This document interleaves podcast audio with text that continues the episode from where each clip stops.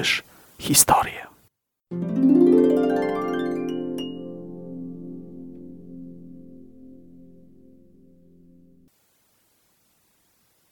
Po napaści Niemiec na Polskę Eugeniusz Budo postanowił wyjechać ze stolicy.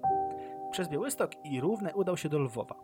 Oprócz niego przybywali tam również wybitni wybitni artyści międzywojennej Polski, tacy jak Mieczysław Fok, Wiera Gran, Henryk Wars czy Konrad Tom. Po wkroczeniu Sowietów polskie życie kulturalne nad Pełtwią zostało mocno ograniczone. Bodo razem z przyjaciółmi stworzył wtedy zespół T-Jazz, który występował w różnych miastach ZSRR. Mimo, że programy zespołu spełniały wymagania sowieckich władz, po pewnym czasie podkreślenie polskości w występach zespołu okazało się dla Sowietów nie do przyjęcia.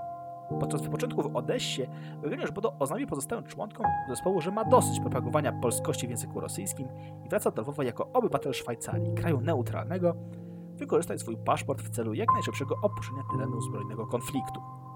Po powrocie do Lwowa napisał do Lwowskiej Filharmonii podanie o zwolnienie go z dalszych występów z T-Jazzem. Wykorzystując fakt, że posiada szwajcarskie obywatelstwo, poprosił sowieckie władze o umożliwienie wjazdu mu do Stanów Zjednoczonych. Jak to się skończyło? Ryszard Wolański w biografii Eugeniusza Bodo zaznaczył, że NKWDziści uznali, że skoro facet mówi po włosku, francusku, rosyjsku i angielsku, kręci filmy w Niemczech, koncertuje w Palestynie, wakacje spędza we Włoszech i do tego jeszcze nakręcił film Uwaga, szpieg, no to musi być szpiegiem. Fakt, że Eugeniusz Bodo do tej pory ukrywał posiadanie szwajcarskiego obywatelstwa, pogorszył sytuację aktora, który otrzymał zakaz opuszczania miasta. 26 czerwca 1941 roku Bodo został aresztowany w Lwowie w mieszkaniu, w którym przebywał. Do niego przyszło puch, dwóch NKWDzistów. Przywieziono go do jakiegoś garażu, w którym zamknięty spędził najbliższą noc bez jedzenia i picia. Rano wraz ze swoimi konwojentami wyruszył w drogę do Moskwy do więzienia na Bultrykach. Po dwóch tygodniach trafił aż po środkowy Ural do więzienia w Ufie. Przez kolejne pół roku nie interesowano się nim. Dopiero po tym czasie ruszyła zwykła więzienna procedura.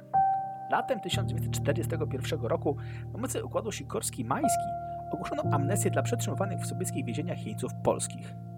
Eugeniusz Bodo nie został nią objęty z uwagi na szwajcarskie obywatelstwo. 21 stycznia 1942 roku późnym wieczorem został wezwany na przesłuchanie. Kolejnego dnia ponownie go przesłuchiwano. Potem aż do 26 maja nie działo się w jego sprawie nic istotnego. Wówczas po interwencji współwięźniów wychudzonego, usiejącego i chorego Bodo zaprowadzono do dyżurnego lekarza. Naczelnik więziennego Wydziału Służby Zdrowia wypełnił protokół, w którym stwierdzono, że więzień Eugeniusz Bodo jest zdrowy. Następnie został przewieziony do Moskwy. Tam dotarł 3 czerwca 1942 roku. Kolejne przesłuchanie odbyło się dwa miesiące później, 11 sierpnia. Natomiast 20 sierpnia z polskiego konsulatu w Kujbyszewie należy do, do więzienia w Moskwie pismo, w którym pierwszy sekretarz ambasady polskiej Aleksander Mniszek informował polskiego aktora, że zostały podjęte działania mające na celu uwolnienie go. NKWDzistów zdziwiło, że polska ambasada upomina się o obywatela Szwajcarii. Wydało się to bardzo podejrzane. W związku z tym sprawa Bodo wszczęto dochodzenie. Przesłuchań wrócono dopiero 28 października, kiedy to do śledztwa skierowano oficera wyższego rango o specjalistycznych umiejętnościach kapitana Gałkina. Wypytywano wówczas Bodo o jego pobyty w innych państwach, o znajomych przebywających za granicą i o to, czy kiedykolwiek drugi oddział sztabu generalnego Wojska Polskiego proponował mu w związku z jego licznymi wjazdami za granicę współpracę polegającą na zbieraniu informacji. Pytania te zaniepokoiły artystę. Przesłuchanie się skończyło, a trzy godziny później rozpoczęło się kolejne przesłuchanie, prowadzone przez majora Fiedotowa. Podczas tego przesłuchania padały dociekliwe pytania, niektóre wprost sugerowały szpiegowską działalność Bodo. Na niektóre z nich aktor nie odpowiadał wyczerpująco, co mogło zostać uznane jako kłamstwo. Jeszcze tego samego dnia do zastępcy Ludowego Komisarza Spraw Wewnętrznych, komisarza państwowego trzeciej rangi, towarzysza Mierłukowa, przesłano pismo, w którym stwierdzono, że przeprowadzone śledztwo nie potwierdziło działalności wywiadowczej Żunoda Bodo. Ale podejrzenia co do przynależności Żunoda Bodo do polskiego wywiadu mają jednak jakieś podstawy, bo zainteresowania Polaków, to jest polskiej ambasady, jego losem nie można uznać za przypadek. Po rozpatrzeniu pisma postawiono wobec polskiego aktora zastosować areszt w obozie zamkniętym na termin 5 lat. Jednak ponowna lektura dopiero teraz dokładnie przetłumaczonej noty polskiej ambasady skłoniła śledczych do jeszcze jednego przesłuchania Bodo. Odbyło się ono 16 listopada 1942 roku. Tym razem wypytywano o jego znajomość z Aleksandrem Mniszkiem i o jego opinię dotyczącą nadejścia noty w jego sprawie z ambasady polskiej. Alfred Mirek, muzykolog polskiego pochodzenia, który przebywał w tej samej celi co Bodo, pewnego dnia zwrócił uwagę na dziwną postać zasępioną, milczącą i izolującą się od pozostałych współwięźniów. Jego wygląd, maniery, postawa świadczyły, że to człowiek zacny. Miał na myśli oczywiście Eugeniusza Bodo. Protak wspominał, gdyby się nie przedstawił, nie poznałbym go. Był przygarbiony, chodził w płaszczu, którego nie zdejmował. Spał w nim. 21 listopada 1942 roku kapitan Gałkin napisał oświadczenie oskarżycielskie, w którym zamieścił informacje zeznające w toku śledztwa i zalecił odesłanie żonoda Bodo do obozu pracy poprawczej na okres 5 lat. 13 stycznia 1943 roku Rada Specjalna NKWD Związku Radzieckiego zaakceptowała opinię Gałkina. Eugeniusz Bodo został skazany na 5 lat łagru. Uznano, że jest elementem społecznie niebezpiecznym. W połowie maja 1943 roku wwieziono go do łagru w Kotłasie.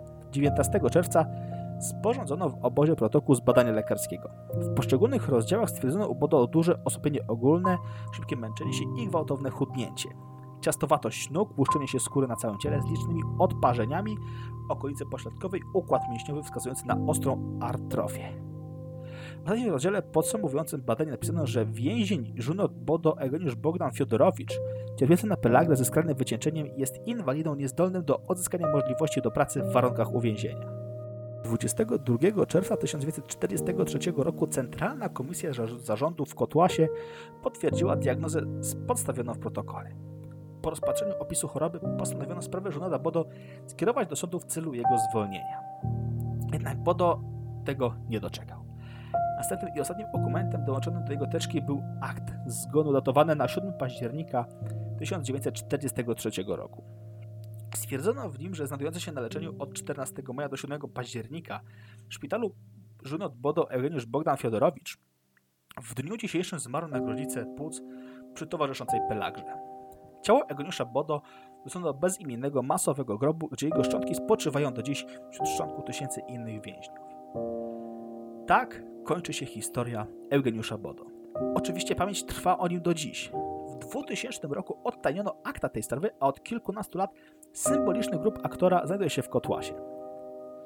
Do nagrania podcastu posłużył mi pozycję Eugeniusz Bodo, już tak jestem zimny dranie Ryszarda Wolańskiego, książka Bodo wśród gwiazd autorstwa Anny Mieszkowskiej oraz artykuł Tomasza Jana Orłowskiego pod tytułem Tragiczny los Eugeniusza Bodo, który możecie zobaczyć w portalu historykon.pl. Tam również zobaczycie inne ciekawe historie. Tu też kończy się drugi sezon podcastu o tematyce historycznej. Przed nami jeszcze jeden, ostatni odcinek drugiego sezonu w charakterze bonusa. Będzie on dotyczył sprawy, o której ledwie wspomniałem w jednym z poprzednich odcinków. A ja tylko przypomnę, że podcast jest dostępny na portalach takich jak Spotify, Apple Podcasts, Google Podcasts i Anchor FM. Odcinek pojawi się w sobotę, najprawdopodobniej 6 czerwca o godzinie 18. Pamiętajcie, historię tworzymy my wszyscy. Do usłyszenia.